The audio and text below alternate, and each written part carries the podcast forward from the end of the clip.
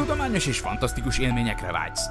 Akkor csatold az öveket és lépj be hozzánk a Parallaxisba. Üdvözlünk a Parallaxis univerzumban!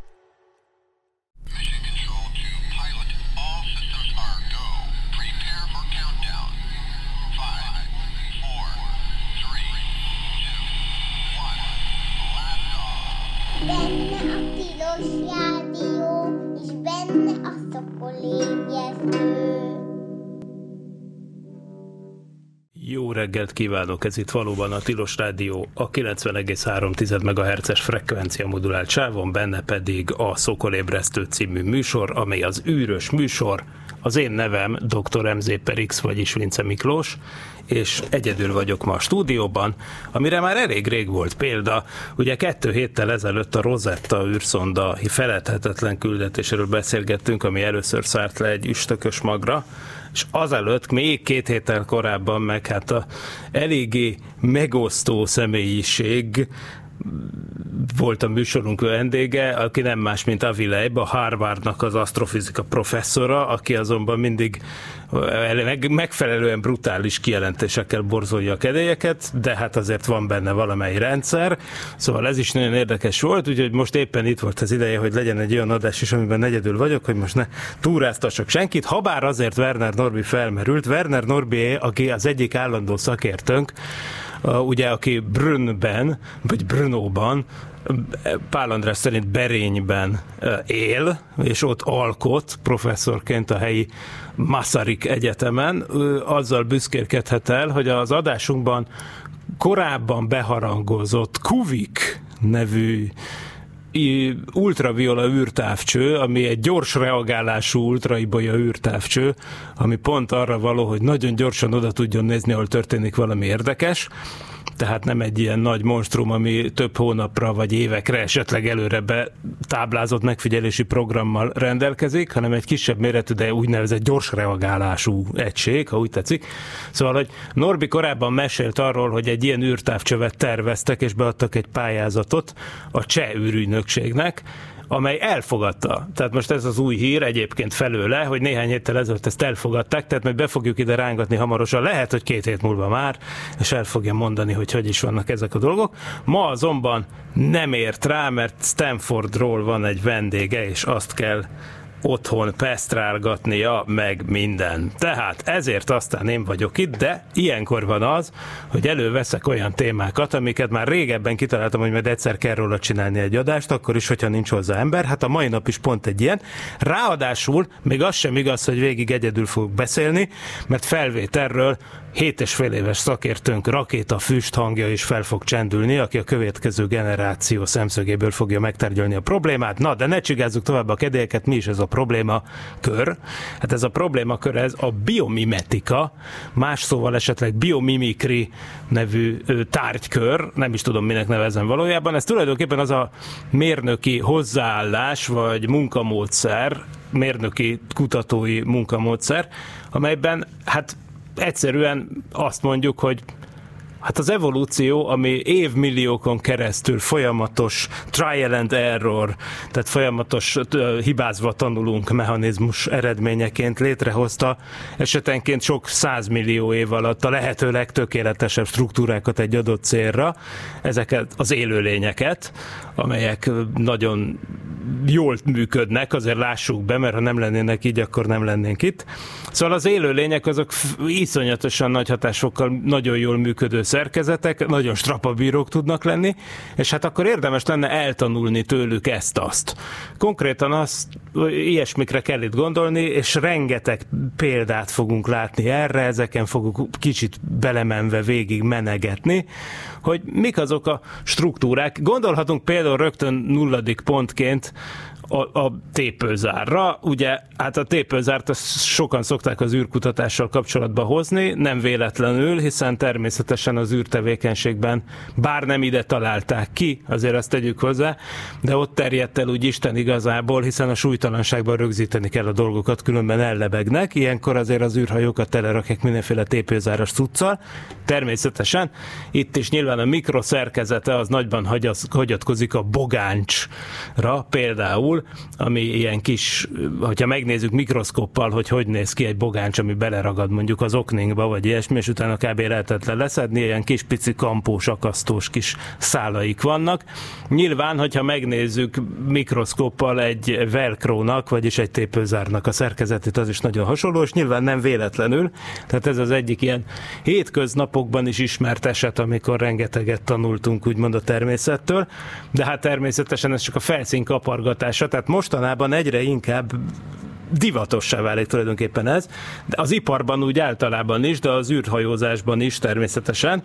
Van arról is statisztikám egyébként, hogy igazából öt évente megkétszereződik az erről szóló cikkek száma. Tehát konkrétan a, az aerospace tehát a levegő és űripar beli alkalmazásai a biomimetika nevű módszernek, tulajdonképpen nevezünk inkább módszer, nem tudom mi igazából a biomimetika, de talán módszernek lehet leginkább nevezni.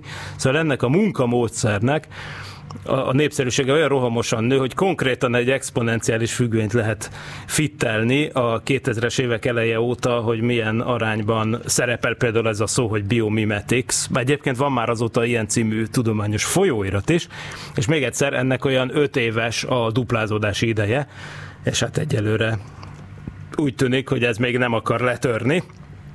Na szóval hát mindenképpen egy figyelemre méltó munkamódszer, és már is óriási sikereket hozott. És hát ugye elsősorban a legtöbb terv, amit hallani fogunk, az a jövőre vonatkozik. A, a, a összeszedegetlen csomó mindent, ebben azért nagy segítségemre volt egy, egy review cikk, és egy összefoglaló tanulmány, amit a Frontiers in Space Technologies című folyóiratban jelentettek meg idén márciusban. Kettő német a Hamburgi Egyetemről, Elizabeth Banken és Johannes Öfner és konkrétan egy ilyen áttekintést ad arról, hogy hát mi minden történik ebben a témakörben. Itt mindenféle van, tehát kezdet, attól kezdve, hogy hogyan lehet mondjuk a, a fadarazsaknak a fúrómechanizmusát alkalmazni egy bolygófelszíni fúróhoz, vagy éppen, hogy hogyan lehet mondjuk lenyúlni azt, hogy hogyan működik mondjuk a szemük, a, a hogy hívjákoknak, a polipoknak, vagy éppen, hogy a gekkónak a lába az, hogy tud tapadni mindenhez, ami azért súlytalanságban például igen előnyös, vagy éppen akkor, amikor űrszemetet kell összegyűjteni. Tehát mindenféle egészen egzotikus dolog van, és hát szerintem mindenképp érdekes téma, megér egy adást.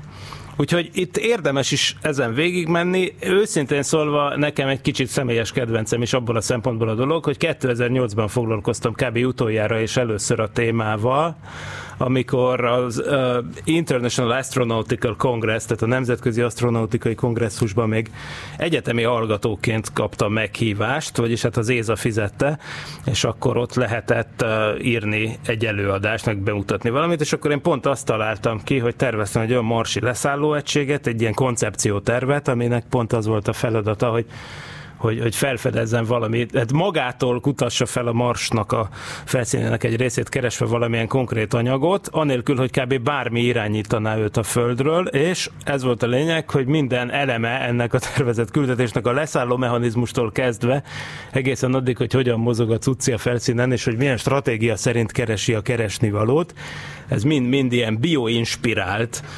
biomimetik. Akkor még nem tudtam azt a szót, hogy biomimetics. Tehát valószínűleg 2008-ban ez még annyira nem is volt benne, akkor azt úgy hívtam, hogy bio-inspired techniques, tehát hogy bio-inspirált technikák az, a bolygó felszíni kutatásban.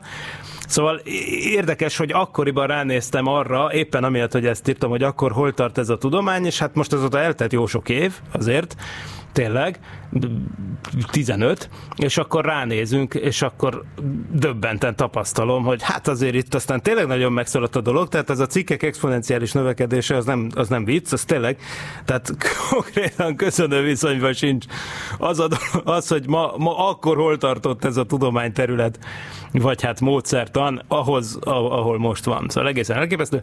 Úgyhogy hát akkor veselkedjünk is neki. Először is, ugye többféle kategóriába lehet sorolni, hogy egyáltalán mi, hogy jönnek be a biológia, mi, mi az, amiben a biológiai objektumok vagy szerkezetek, élő lények, azok nagyon jók.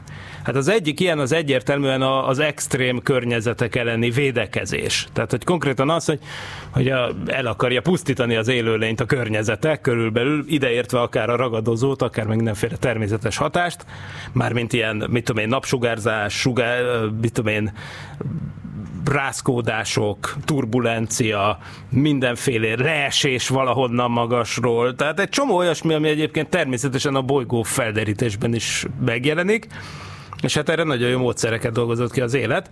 Most az első ilyen érdekesség szerintem az az, hogy milyen fantasztikusan tud védekezni az ultraibolya sugárzás ellen az élő szervezeteknek egy nagy része.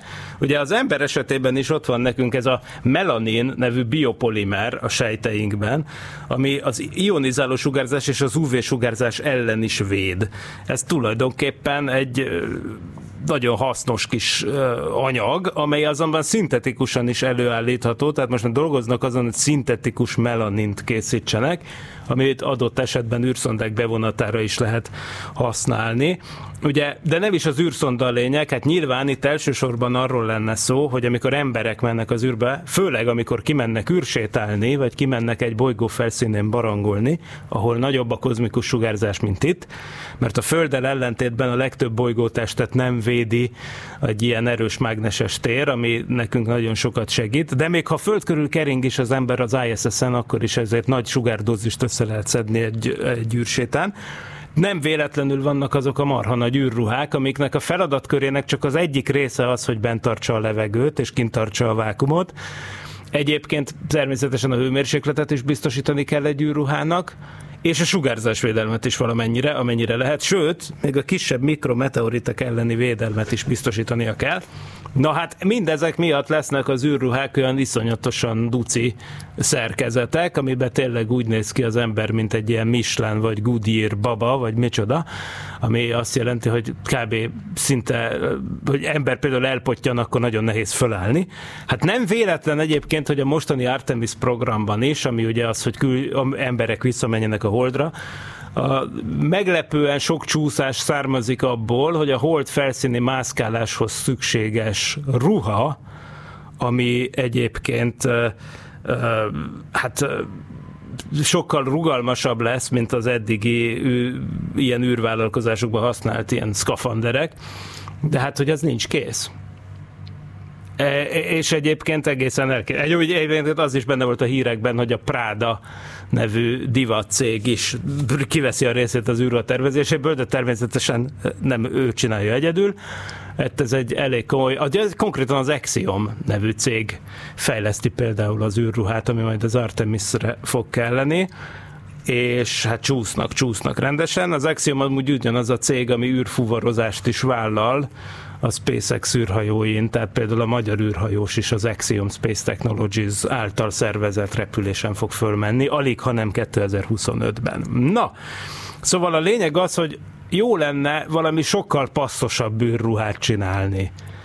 Az egy nehéz feladat. Tehát egy nagyon nehéz feladat. Egyébként van egy másik ilyen bioinspirált terv is, ami ide kapcsolódik. Egyrészt még egyszer az, hogy ezt a mesterséges melaninnal lehetne dolgozni itt a szövetekben, ami egy természetes jellegű UV-sugárzásvédelmet jelent. Másrészt persze attól lenne igazán testhez álló egy ruha, hogyha valamilyen módon olyan tartómechanizmusok lennének benne, mint például, amit egy zsiráfnak a nyakáról lestek el a názának a kutatói, ugye az még egy tervezés alatt álló, még egyel következő generációs űrruha esetében, az az ötlet, hogy természetesen a zsiráfnak jó magasan van a feje, oda fel kell pumpálni a vért, és persze meg kell tartani ezt az egész struktúrát, ami, amit hát a természet az nagyon ügyesen old meg, mindenféle pumpáló mechanizmussal. Többről van szó igazából, mint az, hogy jó nagy szíve van, hanem ott van mindenféle trükk, és, be, és lényegében tartó szerkezet a zsiráfnak a, a csigolyái között, és hát ugye ezt is próbálják pontosan ilyen űrruha rigiditási okok dolgokból el lesni, hogy, hogy ne egy nagyon vastag duci űrruha legyen, hanem egy testhez álló, ám de rettenetes jó tartó tulajdonságokkal bíró, bíró ruha.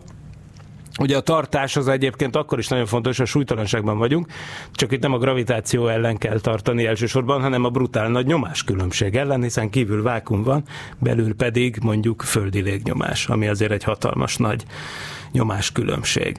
Na, tehát nézzük meg, mi van itt még.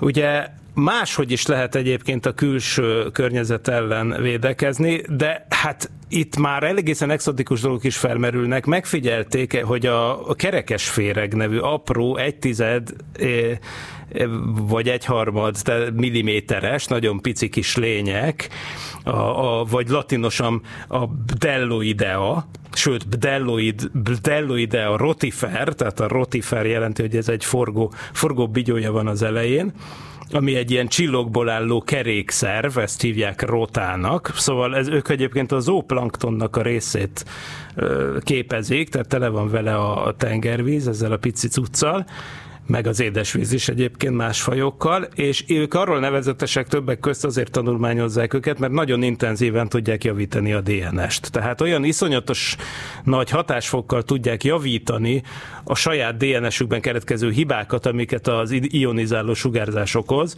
ami igazából szinte példátlan, szinte, mert azért ott van majd a később szóba kerülő medveállatka is, amelyel kapcsolatban a rakétafüst kolléga fog tenni néhány megjegyzést a később bejátszandó interjúban.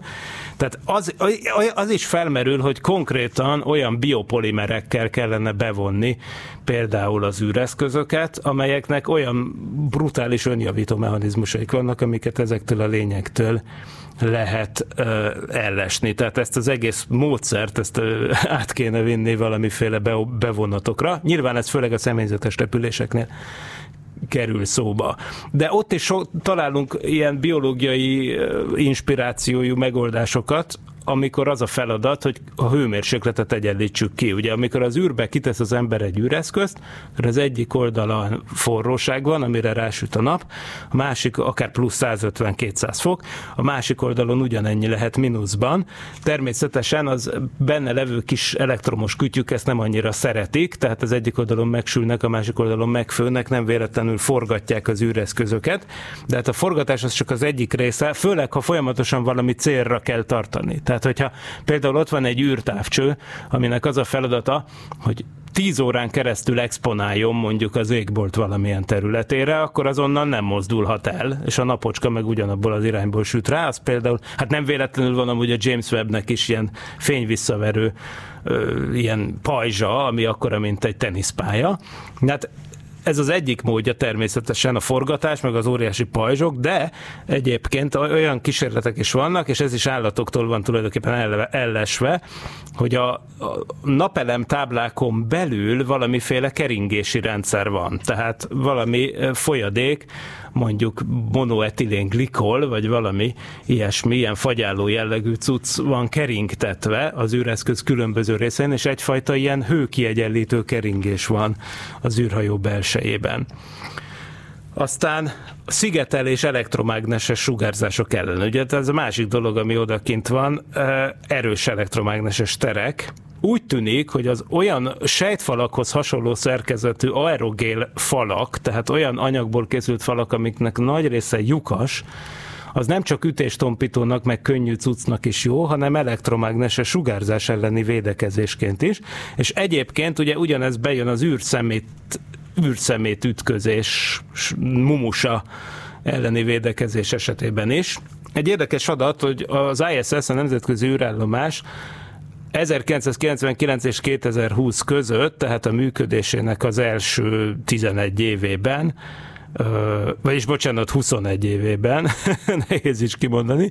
Szóval a ISS működésének első 21 évében 27-szer kellett ilyen űrszemét elkerülő manővert végrehajtani, illetve hát négyszer már későn volt, mert későn vették észre, hogy jön az űrszemét, ilyenkor evakuálás kell. Az evakuálás nem úgy kell elképzelni, úgy, hogy konkrétan elhagyják az űrállomást és hazajönnek, hanem csak úgy, hogy mindenki felveszi az űrruháját és beszáll az űrhajókba, amik az űrállomáshoz vannak kapcsolódva, és becsukják az ajtót, hogyha bármi baj van, akkor azonnal le tudjanak válni és hazajönni, ha úgy alakul. Vagy egyszerűen csak azért, hogy védve legyenek hogyha mondjuk elkezd szökni az állomásból a, a levegő, mert kiukasztja egy űrszemét. Szóval mondom, ilyenből is sor került négy esetre, tehát ez egyáltalán egy nem lebecsülendő dolog, annak ellenére, hogy hát az űr azért annyira nincsen még egyelőre telepakolva, bár hát ugye az emberiség hatékonyan dolgozik azon, hogy teleszemetelje az alacsony földkörüli pályát.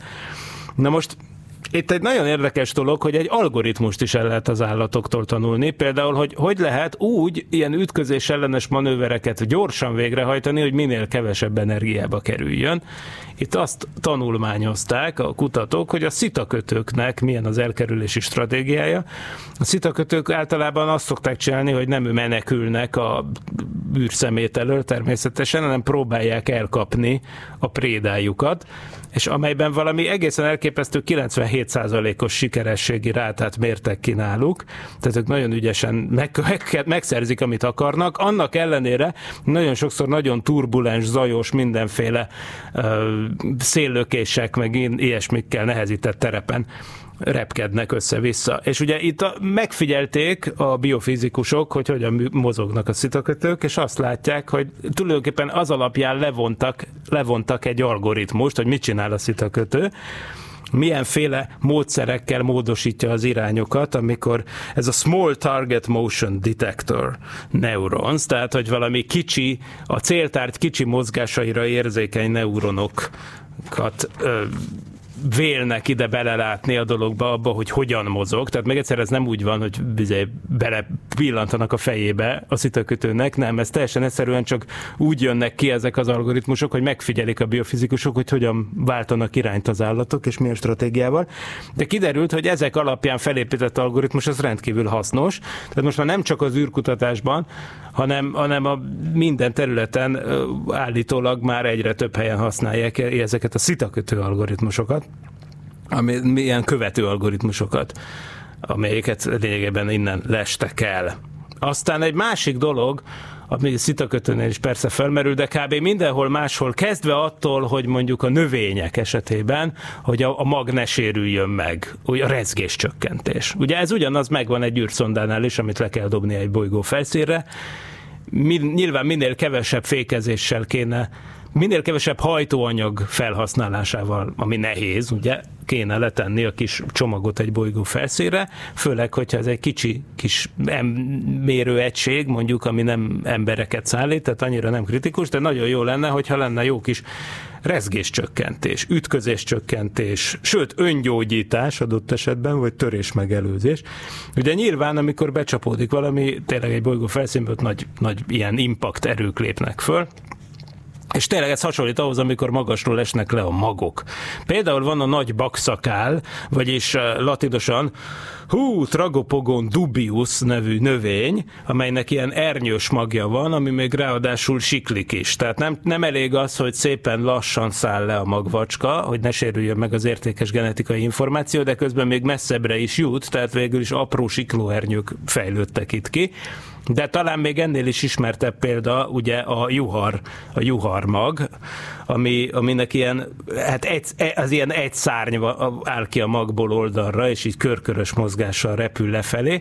Ugye ez is egy fantasztikusan jó eszköz, olyannyira, hogy már az 1980-as évek végén készítettek olyan szabadalmat Amerikában, ami egy Burke nevű fickó, J.D. Burke 1989-es szabadalma, az konkrétan arról szól, hogy egy ilyen maple seed, vagyis egy ilyen juhar mag alakú, egyszárnyú, forgó bigyó a légkörben ereszkedne lefele, ami azért jó, mert egyrészt persze lassul, másrészt kontrolláltan forog, ami azért jó, mert hogyha mondjuk kicsit oldalra kinéz egy kamera, akkor ahogy ereszkedik lefele, automatikusan bezúmol, vagy gyönyörű panorámaképeket tud készíteni, és minél lejjebb esik, persze annál kisebb tartományban, de mindig csinál egy szép 360 fokos panorámát, mert miközben ereszkedik, pedig szépen forog lefelé, és mindez teljesen magától.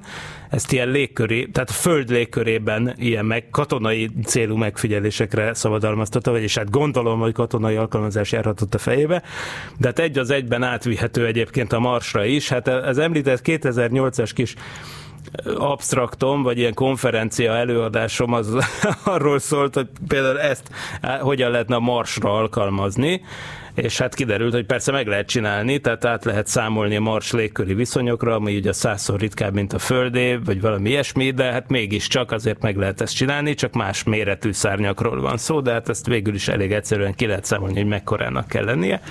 És azóta persze valósággá is váltak a marsi repülőeszközök, vagyis hát konkrétan egy az Ingenuity, az ugyan nem ilyen, de hát még egyszer, ez nem az lett volna, hogy ez felszáll a marsról, hanem hogy bedobjuk a mars légkörébe, és akkor szépen körbe-körbe forog magától, és tényleg úgy száll le a felszínre. Na de hát az még mindig egy nagy becsapódási sebesség, úgyhogy azt is el kell lesni az a, a lélőlényektől, hogy hogy oldják meg, hogy, hogy ne menjenek szét, amikor becsapódnak a felszínre. Például a mogyorófélék. A mogyoróféléknek, ugye, vagy ilyen csonthéjas gyümölcsöknek nyilván van egy ilyen, ilyen merev, rigid, ilyen védő, védőburkolata. De ugyanezt el lehet mondani a rovarokról is, a rovaroknak a kutikulája, hát az egy fantasztikus anyag, amit most tanulnak egyébként ilyen bolygóközi leszálló egységekhez, mert a, az egy az egy ilyen kitén szálakból összeállított ilyen kompozit struktúra, ami tényleg hihetetlen jól maximalizálja az üt- ütésállóságot, és könnyű. Tehát ugye ez nem egy tömör anyag, hanem egy szálas szerkezetű anyag, de amikor hozzávágjuk valamihez, akkor úgy viselkedik, mint hogyha egy tömör anyag lenne, viszont cserébe nagyon könnyű. Hát nyilván az űrkutatásban mind a kettő ugye nagyon, nagyon jó, hogyha van. A ütésállóság is, meg hát a könnyűségről nem is beszélve, hát ugye még mindig rengeteg pénzbe kerül felküldeni oda bármit. Ráadásul egyébként az is tök jó, hogy ez a, ez a kutikula, ez amúgy képes adaptálódni és átrendeződni magától, hogyha másmilyen külső elő, erőhatások érik. Tehát még egyszer, ez nem egy olyan dolog, amit az állat kontrollál, mint növekedési dolog, hanem maga a biopolimer olyan, hogy magától, tehát már ha meghalt az állat, és akkor vizsgáljuk, akkor is csinálja. Ez az érdekes, hogy akkor is átre, átrendeződik a belső szerkezete a külső előhatásoknak megfelelően. Hát konkrétan itt a, a bogarakról leszedett cucci a 100 megapaszkálig bírja egyébként az ütéseket, ami azért elég durva, hát minden most ilyen számokkal nem szórakoztatom azért a hallgatóságot, de érdekes. Egy másik megoldás, amivel az élővilág előjött, hogy hogyan kell a becsapódások ellen védekezni, az, az a fordítottja, amikor egy vastag, összenyomódos, rugalmas réteg van, erre a legjobb példa talán a pomelo gyümölcs, ami 10 méterről esik le. És miközben a, 10, a fáról, mondjuk 10 méteres fáról lepottyan, akkor a becsapódás energiájának a 90%-át eldisszipálja az, hogy van egy ilyen vastag, rugalmas, szálas szerkezetű réteg, amelynek a szerkezetét, ami tényleg olyan, mint egy ilyen hab, egy ilyen sejtszerkezet, és az, hogy ott hogyan, a szálak hogy vannak összekötve, azt kell eltanulni, tehát hogy ennek mi a struktúrája, amit meg tudnak csinálni ehhez nagyon hasonló alumíniumhabokból, Ugye az alumíniumhab, fémhab, az is olyasmi, hogy a 90%-a az levegő, és egyébként ugye ilyen kis buborékok vannak benne, de hogy a buborékok fal szerkezete milyen legyen, az, az nagyban, tehát az, vagy hogy milyen, és hogy milyen módszerrel kell ennek megfelelően előállítani a fémhabot, az nyilván nem közömbös, mert vannak olyanok, amik egyszerűen jobban ütésállók, és kevésbé ütésállók, és hát itt lehetett például a pomelótól tanulni, ami bármilyen bolygó felszínbe csapódás esetében jól jön. De hát akkor ne csak növényeket mondjunk, mert igazából gondoljunk a harkályra, szerencsétlenre, ami iszonyatos sebességgel veri bele a fejét a fába. Ráadásul olyan sűrűséggel, hogy akár 20-25 hertz tehát gondoljunk bele, hogy egy másodperc alatt mondjuk 22-szer beleveri a csőrét a fába. Tehát azért ez elég durva. Ha kiszámoljuk, ez azt jelenti, hogy a szegénynek a kis agyacskájára olyan 600 ezer G gyorsulás hat azért az elég komoly, tehát az, az összemérhető azzal, mint hogyha az ember az űrből leesik a földre, vagy mit. Tehát, hogy azért azt a mindenféle fékezés nélkül. Tehát az egy iszonyatos nagy gyorsulás, és hát akkor felmerül a kérdés, hogy aha, jó, akkor hogyan védi ez a, tehát miért nem kap agyrázkódást a harkály? Vagy egyébként hasonló kérdés merül fel a kazuárral kapcsolatban, ott Ausztráliában él a kazuár, az a böszmen nagy madár, aminek a fejéből kiáll egy ilyen fél tányér, vagy micsoda, ugye, ami egyébként keratinból van, és hát ő meg azt szokta csinálni, hogy ő belefejel a fába, hogy leverje róla a gyümölcsöt, amelynek keretében egy ilyen simán van, hogy ilyen 50 km per órás impact történik. Hát hogyan, tehát, hogy hogyan védik meg az agyukat ezek a madarak? Hát egyrészt érdekes, hogy, hogy a harkály esetében egyrészt olyan úgy van, úgymond megtervezve a koponya, hogy nagyon szorosra van pakolva benne az agy, a, a, az agykoponyában, de hogy alulról a madárnak a nyelve az végig ér a koponya hátuljáig, és végül a nyelv alulról, ahogy nyomja az agykoponyát, ugye az biztosít egy ilyen, ilyen rugalmas, hát lényegében rázkódás csillapító szűrő valamit, ami az ilyen nagy frekvenc, vagy ilyen pont az ilyen, pont azokat a frekvenciákat tompítja le, amely, amelyeken szeret kalapálni a harkály. Tehát, hogy az olyan rázkódásokat nagyon effektíven csillapítja, ami pont az a freki, amin a, a harkály éppen zúzza szét a fát. Szóval ez egészen érdekes. Egyébként a kazuárnál is érdekes a megfejtés, mert ott ez a fejéről kilógó bigyú, ez ugye keratinból van, de alatta van egy ilyen rugalmas gumiszerű szövet, tehát tulajdonképpen egy természetes bukósisak fejlődött ott ki amelynek szintén érdekes a szerkezete és hasznos. Na most, hogyha eljutunk egy bolygó felszínre, akkor mi történjen ott? Hát ott is csináljon valamit az űreszköz. Hát az egyik dolog, ami, ami kéne, hogy nagyon pici, okos, ügyes leszálló egységek menjenek és furkáljanak. De a fúró az általában nehéz és energiaigényes cucc, tehát ilyen pici fúrókra kell gondolni, ami pici mintákat tud venni, de nagyon erősen és jól tud belefúrni mondjuk egy kőbe a mintavételhez, és itt a fadarazsaknak a, a dolgát lehet nézni, hogy mit művelnek. Van nekik ilyen ovipositor, hát eh, ugye latinosan az ovus, az a, az a pete, vagy tojás, tehát a ovipositor az az a valami, ami elhelyezi a petét. Bizonyára van ennek magyar neve, a petelerakó szerv, vagy micsoda, az ovipositor, de a lényeg, hogy itt hogy a fadarázs az úgy működik, hogy a, fa, a, a petéjét azt belehelyezi a fába. És ehhez, hogy belehelyezze a fába, ahhoz kell neki fúrni egy icipici lyukat, tehát oda tolat tulajdonképpen a, a kis darázsa, a fadarázsa fához, wood wasp, wood wasp angolul a neve a lénynek egyébként, és hát oda teszi a petét, de hát ahhoz ahhoz egyrészt nagyon kitartóan kell fúrnia, mm, több milliméter. Tehát az állatnak körülbelül a, a saját hosszának hosszányi méretű alagutat fúr, és abba helyezi el a petét. A fúrási sebesség az olyan másfél milliméter per perc, és hát ehhez van ez az, ennek az ovipositornak a Young modulusza, vagyis a rugalmassági együtthatója, az marha nagy, tehát ez 10 gigapaszkál, tehát ez, ez egy nagyon jó kis mikrofúró, és az a szép az egészben, hogy nagyon kevéssé energiaigényes. Tehát azért lássuk be, hogy azért ez egy nagyon pici lény, egy ilyen fadarás, és ennek megfelelően azért nagyon ügyesen és okosan fúr ami azt jelenti, hogy ezt egy az egybe lemásolták egyébként, és a, pontosan azzal a céllal szerepel ebben az összefoglaló cikkben is, hogy majd a jövőben, amikor lesznek olyan kis marsol repkedő vagy mászkáló valamik, amik ilyen pici mintákat vesznek a közötekből, akkor ugyanezt a technológiát, ugyanazt a, az e alakot, ami ennek az ovipozitornak az alapja, a alakja a fadarázson, azt kell egy az egyben lemásolni.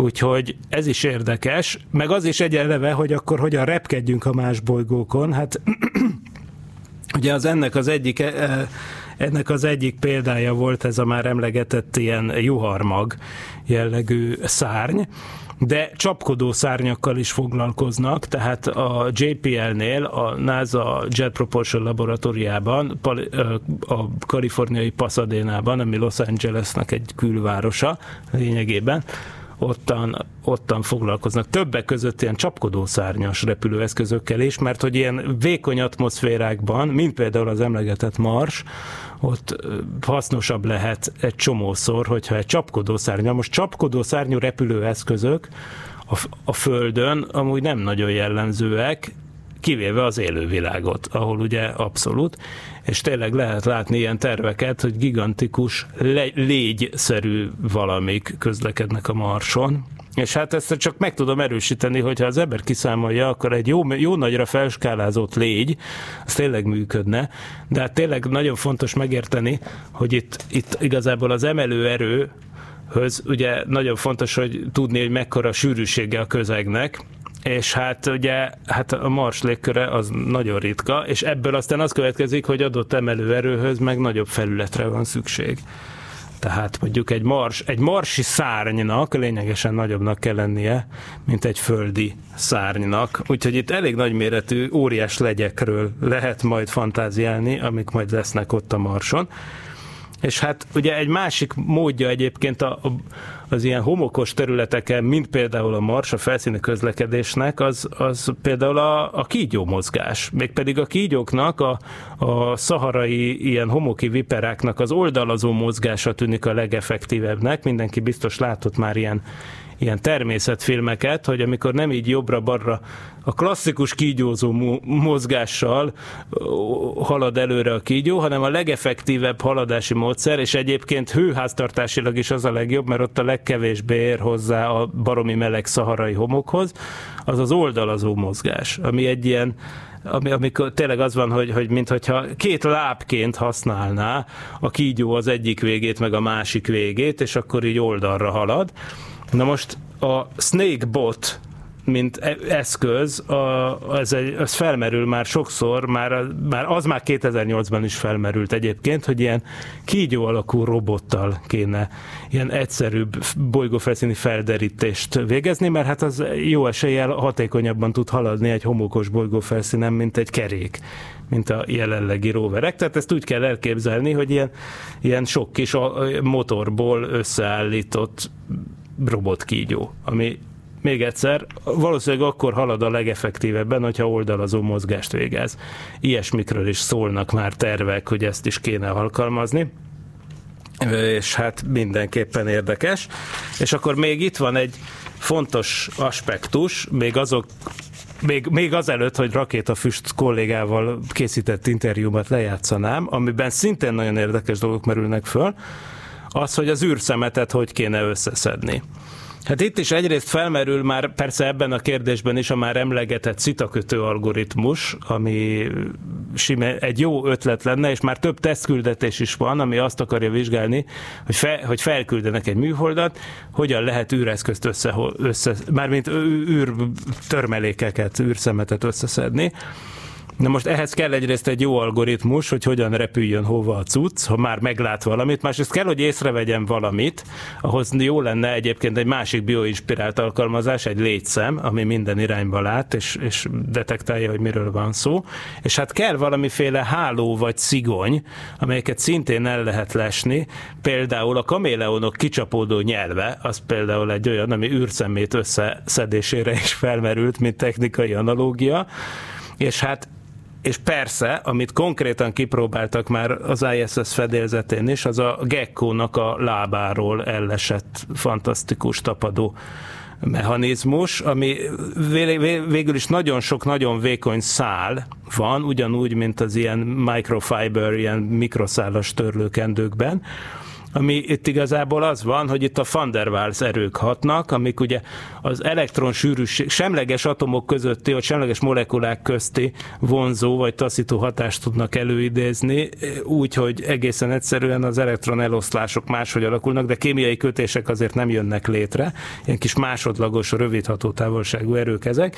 Lényegében erre épül az, hogy a gecko meg tudja tartani magát a, a, a falon, vagy fejjel lefelé, és hát ezt a, ezt a gecko jellegű tapadószalagot. A tépőzár kiváltására egyébként az ISS-en is elkezdték tesztelni 2019-ben, de így űrszemét összeszedési e szempontból is jól jön, illetve még egy dolog, hogy amikor az ember egy ilyen akár, űre, akár űrszemét összeszedésre, akár bármi más célból kell az embernek egy ilyen manőverezhető űrrobot, aminek van egy csomó robotkarja, hát ott meg a, a polipok mozgását tanulmányozzák, hiszen ott is végül is van nyolc kar, amelyek együtt működnek, és hát igen, igen effektíven tudnak megcsinálni bármit, csavarozni, átbújni, szétszedni, tehát nagyon komplex mozgásokra képesek a polipok, szerintem egy az egybe le kéne másolni.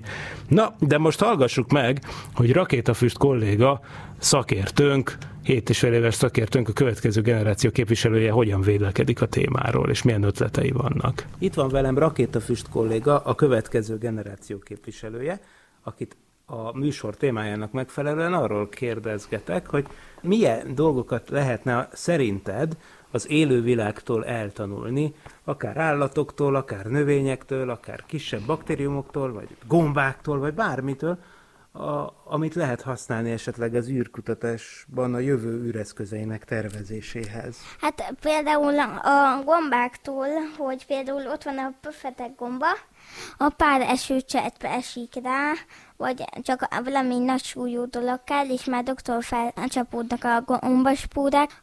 Ezt például meg lehetne csinálni óriásiban, és hogy úgy, hogy űrhajókat löveljen ki. Csak tud kommunikálni teljesen messze lévő növényekkel, tehát ezt meg lehetne csinálni például naptáncereken keresztül az összes bolygón végig lenne vezetve, és akkor tudnának kommunikálni nagyon könnyen, de, de várjál, de úgy érted, hogy, hogy ahogy a gombák egymással össze vannak kötve, mint egy hálózat, és akkor ahhoz hasonló hálózatokat kéne csinálni a bolygó felszínen? Például csak rádióval, vagy ilyesmiket, hogy minden bolygónak minden ilyen kis részére.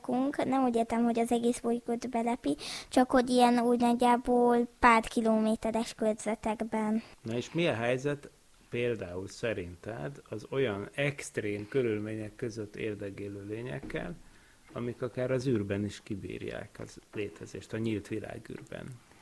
Hát azoktól is rengeteg mindent lehet tanulni, például ott van a medvállatka, ami akár több napig levegővétel nélkül ki tudja bírni, és hát esetleg nagy ritkábban még egy évig is. És egyébként a medveállatka nem csak hogy levegő nélkül, hanem nagy melegeket és nagy hidegeket is kibír, sőt még a kozmikus sugárzást is kibírja. Igen, tehát ezeket a dolgokat is el lehetne például tőle tanulni. Meg azt is, hogy például, hogy nagyon sokáig bírja ki víz nélkül, meg a kaja nélkül, és hát ezeket is még el lehetne tőle tanulni. Mi a helyzet a baktériumokkal?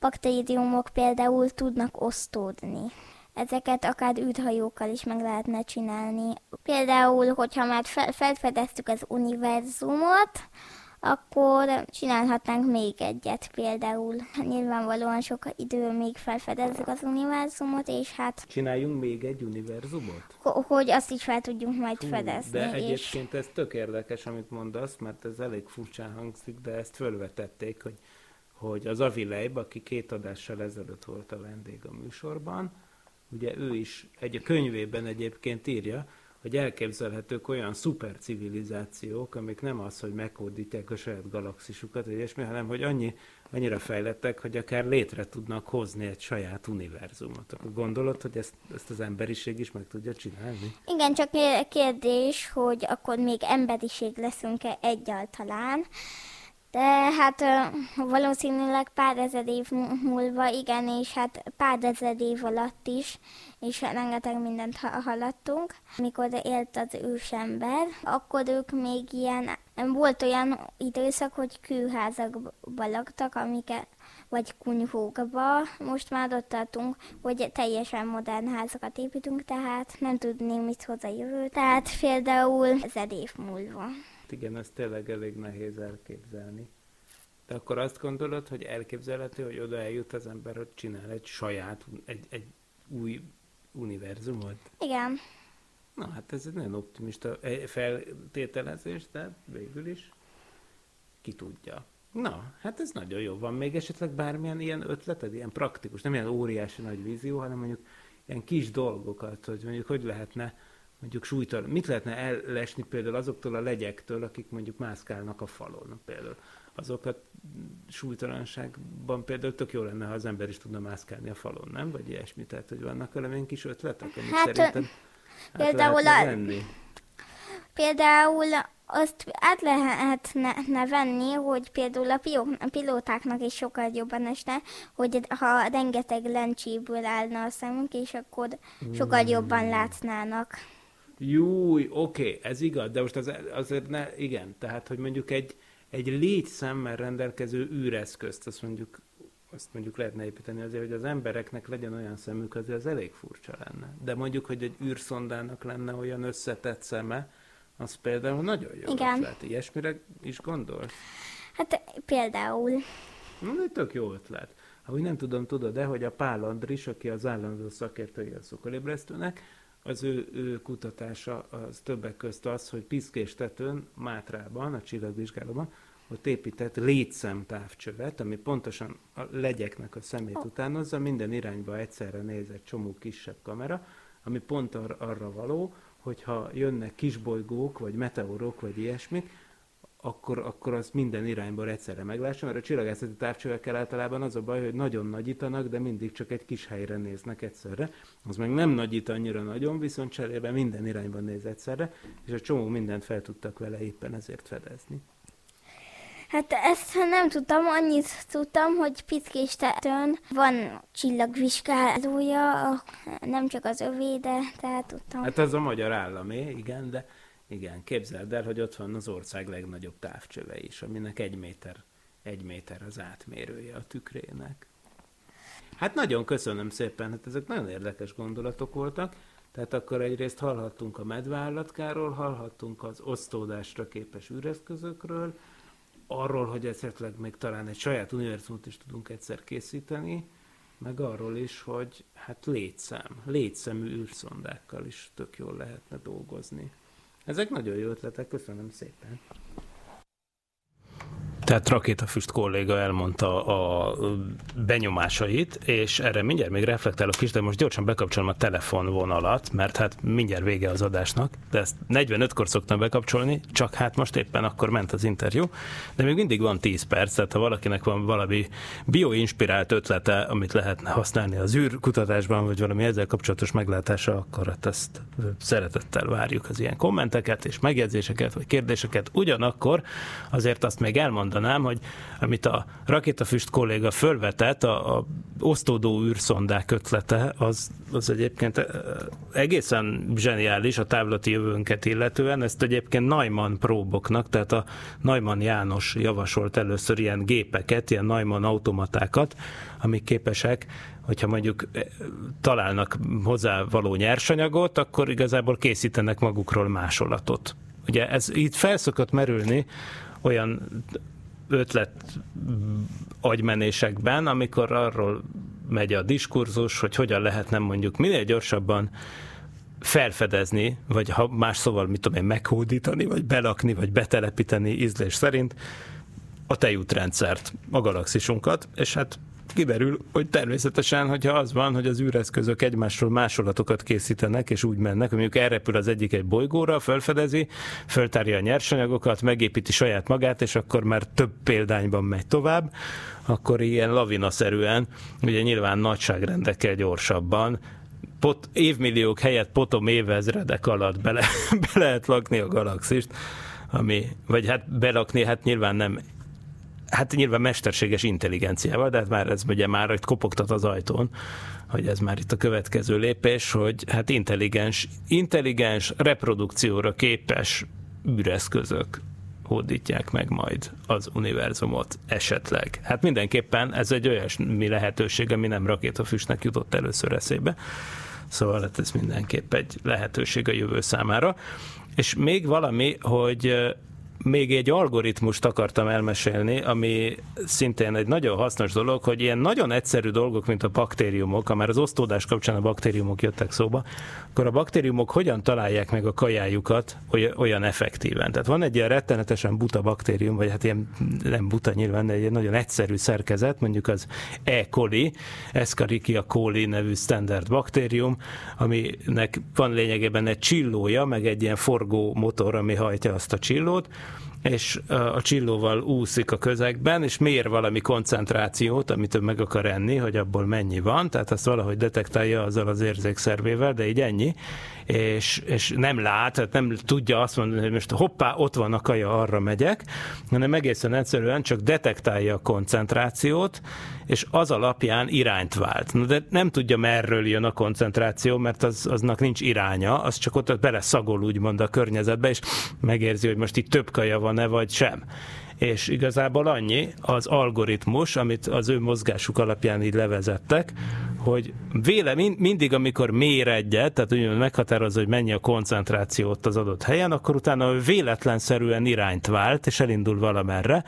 De az, hogy milyen időközönként csinálja a véletlenszerű irányváltást, az egészen egyszerűen annak a függvénye, hogy mennyi a koncentráció. Amikor magasabb a koncentráció, akkor kisebb időközönként történik az irányváltás. Amikor alacsony koncentrációt, mert tehát úgymond beleszagol a környezetbe, és egyáltalán nem találja ott a neki megfelelő haminak a nyomát, akkor, akkor sokáig megy egy irányban, és aztán utána megint mér egyet, megint csinál egy véletlen, véletlen irányváltást, és elindul valamerre. Tehát ezzel a nagyon egyszerű algoritmussal, ami lényegében egy ilyen torzított véletlen bolyongás, ha úgy tetszik, iszonyatosan, na, és hát hogy mondanám inkább, hogy me, ahhoz képest, hogy mennyire egyszerű ez az algoritmus, meglepően egyszerűen meg lehet találni a keresett valamit. Tehát itt konkrétan ezt a, lehet gondolni például egy olyan jellegű feladatra egy bolygó felszínen is, hogy, hogy valami egyszerű kis viszonylag buta szerkezet, mondjuk egy ilyen, ilyen snake bot, például egy ilyen, ilyen kígyócska, szépen megy, mendegél, és az a feladata, hogy találjon nem tudom milyen vegyületet a Marson. Nyilván nem egy van belőle, hanem száz vagy ezer, de ilyen pici űrszondából, ami mondjuk akkora, mint a tenyerem, egy csomót le lehet szórni, és egészen egyszerűen azt mondani neki, akár így oldalazó mozgás, akár ilyen ugrabugráló, arról nem is volt szó, de persze olyat is kitaláltak már, hogy hogyan lehet akár úgy mozogni, mint a tumbleweed, tehát ez, ami a, a azt nem, most nem teszem be konkrétan magyarul sajnos, de az, amit a western filmekben így mindig átgurul, ez a tövises bigyó, ilyen gömb alakú valami, ami ott fújja a szél, akár így is lehet haladni, vagy akár úgy, mint a, mint a, a, a szöcskék, hogy marha nagyokat ugrani, ugye olyasmi, sőt, hát konkrétan olyasmi cucc már repült is az űrben, ami egy kisbolygó felszínen ugrabugrált volna. Szóval az, hogy megméri, a do- hogy éppen itt van-e abból a hamiból, ami kell, vagy, vagy áhított ásványból, vagy nem tudom, miről, amit éppen keresünk, és akkor utána, ha nincs, akkor azt, hogy mekkorát ugorjon, vagy mekkorát menjen egyenesen arrébb a következő mérésig, azt egészen egyszerűen csak egy ilyen bot egyszerű algoritmus adná meg, és hogyha, mint amit az E. coli baktérium is követ, és hát hogyha ezt leköveti, akkor simán lehet, hogy végül sikerrel jár, és hát a szimulációk azt mutatják, hogy például, hogyha ráteszünk ilyen lényeket, mondjuk ilyen mars felszínre, ahol valami adatok már vannak arról, hogy milyen ásvány összetételek vannak, és mondjuk az lenne a feladat, hogy találjon mit tudom én mit, egy konkrét vegyületet, a szimulációk alapján egész jól oda találnak minden, mindenféle, nem, nem hogy mesterséges intelligencia, hanem mindenféle irányítás, tehát mindenféle ilyen beavatkozás nélkül egészen egyszerűen maguktól oda találnak egy csomó esetben a kívánt helyre. Tehát megtalálják a keresett dolgot. Úgyhogy ez is egy lehetőség, és nagyon-nagyon sok ilyet lehet tanulni a száz, évszázmilliók, esetenként évmilliárdok alatt kifejlődött biológiai rendszerektől, úgyhogy ezt mindenképp érdemes is, és hát csinálják is. A mai adásunk az a vége felé közeledik rohamosan, úgyhogy köszönöm szépen a figyelmet. Annyit még programajánlóként elmondok, hogy a mai napon, tehát amikor az élőadás van a rádióban, ami hétfő, tehát a mai hétfői napon, október 30-án este le, kerül sor egy élő bejelentkezésre a Parallaxis Facebook csatornáján, ahol a tanult kollégáimmal azt fogjuk kibeszélni, hogy milyen visszatérő, klisészerűen elrontott tudományos marhaságok, tudományos szempontból marhaságok fordulnak elő a science fiction filmekben, tehát, hogy mit tudom én, a, hogyan lövik ki a tyum-tyum lézert, vagy éppen hogyan utaznak az időben, és hogyan ez miért nem jó. Tehát, hogy ilyesmiket veszünk végig, elvileg, remélhetőleg vicces lesz, és hát egyébként meg mindenkinek javaslom, hogy a korábbi szokolébresztő adásokat is, akár ugyanazon a YouTube csatornán, akár a Soundcloudon, vagy a Tilos Archívumban elérhetitek. Erre egy jó kiindulási pont a szokolébresztő.hu, és természetesen a kérdések is jöhetnek, és megjegyzések, az eddigieket is nagyon köszönöm. Erre van egy e-mail cím, a sokolebresztó kukacgmail.com. Ennyi. Nagyon szépen köszönöm a figyelmet, szokolébresztővel kettő hét múlva fogunk visszajönni. Nem kizárt, hogy Werner Norbi lesz a vendégünk, de nem is biztos az biztos, hogy valami érdekes témát fogunk találni, és még, még talán valamit akartam mondani, de nem vagyok róla meggyőződve. A, igen, még azt akartam, elmond, akartam elmondani még szintén, hogy hogyha valakit érdekel a bolygó légkörökkel kapcsolatos kutatásunk, ami a Kármán laborban van, akkor szintén ajánlom, hogy a Kislászló Csillagász YouTube csatornáján visszanézhet a múlt héten ott tett látogatásom során készült beszélgetés. Ez egy másfél órás beszélgetés, amiben egyrészt arról beszélgetünk, hogy milyen légkörök vannak a naprendszer különböző égitestein, másrészt pedig, hogy ezt hogy lehet akár egy budapesti laborban vizsgálni, és milyen érdekes eredményekre lehet jutni ilyen lekicsinyített légkörmodellekből. Szerintem mindenképp egy érdekes téma, de hát nyilván, mert hát én ezzel foglalkozom, tehát ha nem találnám érdekesnek, akkor nem, nem csinálnám. De úgy tűnik, hogy másokat is érdekelt eddig, úgyhogy ezt is szeretettel ajánlom, és ennyi volt a Szokolébresztő. Még egyszer köszönöm szépen a figyelmet, jó napot és jó hetet kívánok. Sziasztok! Nem volt elég a tudományból és a fantasztikumból? Olvasd a parallaxis.emtv.hu, lájkold a Facebook oldalunkat, nézd a YouTube csatornánkat, és hallgassd a Szokolébresztőt a Tilos Rádióban. Hamarosan jön a következő rész.